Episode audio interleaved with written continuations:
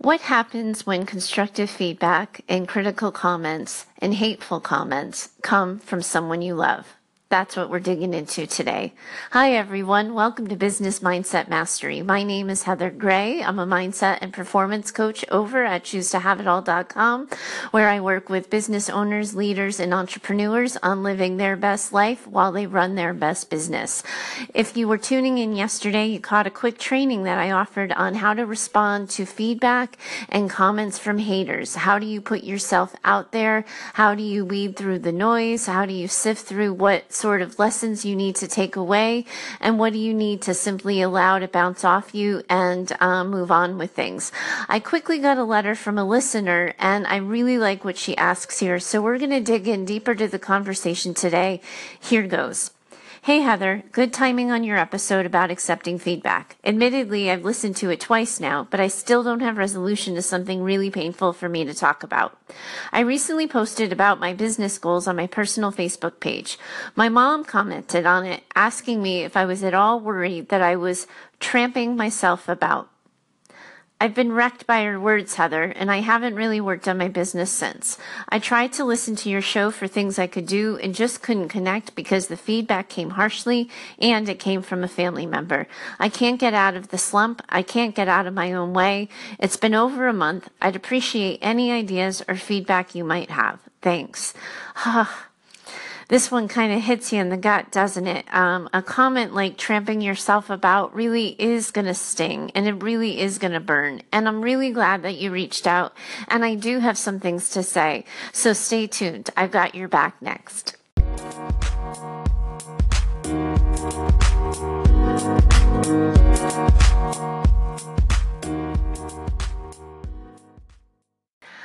Hi, and we're back. I really hope you're showing yourself some compassion um, in this time, and that in the past month you haven't used your mom's comment as permission to beat yourself up for dreams or goals that you have. I hope you haven't considered whether or not she has a point um, in that. I really hope you haven't internalized this one moment as proof positive that you shouldn't be doing what you're doing. Anytime someone comes at us with harshly worded and harshly phrased feedback, it's simply going to punch us in the gut, especially when it comes from someone we love, we care about, and who, quite frankly, we expect support and understanding from. Your mom's comment, the first question I have about it here is Did it come out of left field? Is this the way she normally talks? Is this the sort of a foundation in your relationship that's been a constant and has been all along? Is she known for coming to quick judgments and kind of being a little bullheaded and direct in her commentary? Or has this really come out of left field for you? Um, one of the phrases that I kind of live and die by is when someone shows you who they are, believe them. Um, Maya Angelou uh, gets credit for that one, and Oprah has certainly made it famous herself. But when you think about that, the first question I have is who is your mom? Is she someone who does sort of say these quick, hateful, cr- harsh criticism things without really thinking about it? Is this who you've known her to be? Because if you're reacting to something that's pretty consistent for her to do, as if it's just taken the rug out from under you, there's a little bit of a disconnect. Because if she's not known for supporting you and she's not known for having your back, um, and then suddenly she comes up with this comment, that comment says way more about your mom than it says about you. It says way more about who she is and how she moves through the world than it says anything about your business, what you're working on, or the goals you have for yourself. So before you react personally, before you allow this thing to absorb any further, you've been sitting on it for a month. I know you've already absorbed it.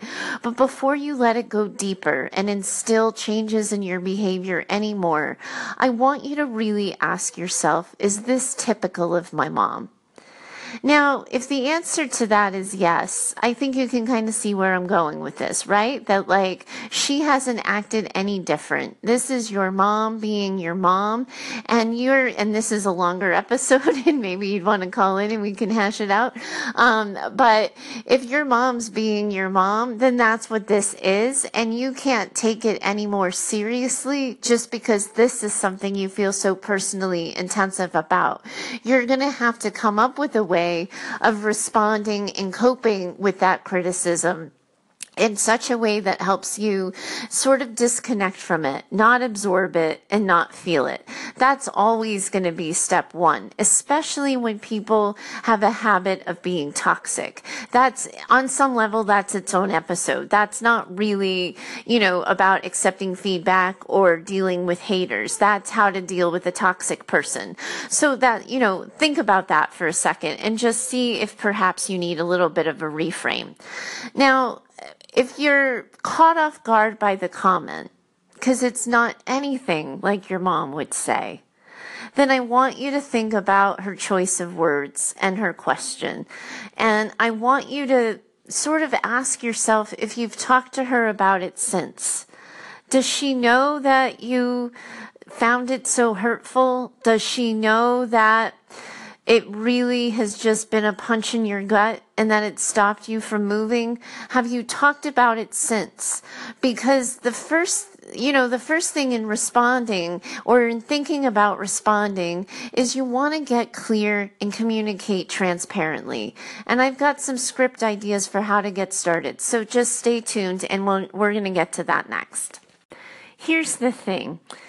If your mom has no idea that her comment hurt you as deeply as it has, I really do think it's important for her to know this because sometimes people really do speak off the cuff and they have no idea the damage they've done.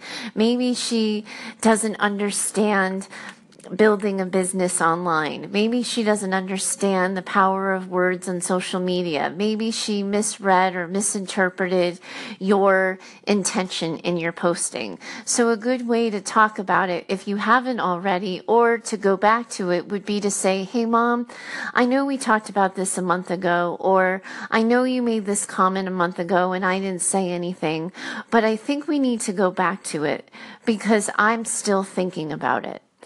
And I would tell her really clearly, really sort of transparently, Mom, your comment really hurt my feelings. And I have found it hard to move without your support and without feeling like you have my back. I don't know if you know that, but I wanted to make sure that you did. And give your mom an opportunity to just explain herself, to open the door to communication, to clarify a misunderstanding, to tell you what it was that she really intended, and maybe just smooth things over. Now, if your mom gets defensive and says, well, honey, if you can't handle my opinion, how do you think you're going to be able to handle the opinions of everyone out there on the internet? Or she really does believe in her comment. I think it's okay to say, mom, you and I are going to have to disagree on this, but I need you to know that that comment really hurt me. And then I would take a moment to try to explain yourself. And I would take this time to say, Mom, I know you don't understand what I'm working on. You may be unfamiliar with this idea of an online business. You might be worried about me and wishing I just took a traditional, more safer path for myself. But I gotta tell you, I'm working really hard on building a dream. And I want you with me. I want to be able to talk to you about it. But if I don't feel like you have my back, if I don't feel like you really understand or care about the things I'm working on, I'm not going to share this part of my life with you. And that might change our relationship. And you want your mom to know that boundary. Because the reality is, is if your mom has shown you who she is, that she's not going to support this idea of yours, that she doesn't have your back, unfortunately, and as scary and as intimidating as this is, that's actually not a reason to stop running your business.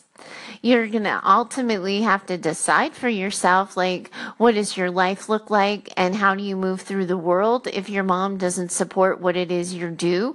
And you're going to have to come to some reconciliation with that for yourself. But that's not a reason to stop. Because wherever you go, people aren't going to understand what you do. And some people aren't going to care about what you do. And there are going to be a ton of opinions about what you do. And that is just the reality of what happens when we put ourselves out there. Now, you can think about it going forward about who you want to be and how you want to move through the world. And if you really, um, want to continue uh, doing it publicly on Facebook, if you need to set yourself up for success differently, but to stop posting altogether, to stop working on your business altogether. Like that's you failing to stand up for yourself. And yes, we all want every, like the people we love and our family members, we want them to have our back. We want them to have our support. But where we often go wrong is it's not a requirement for business. It's not a requirement for the next step.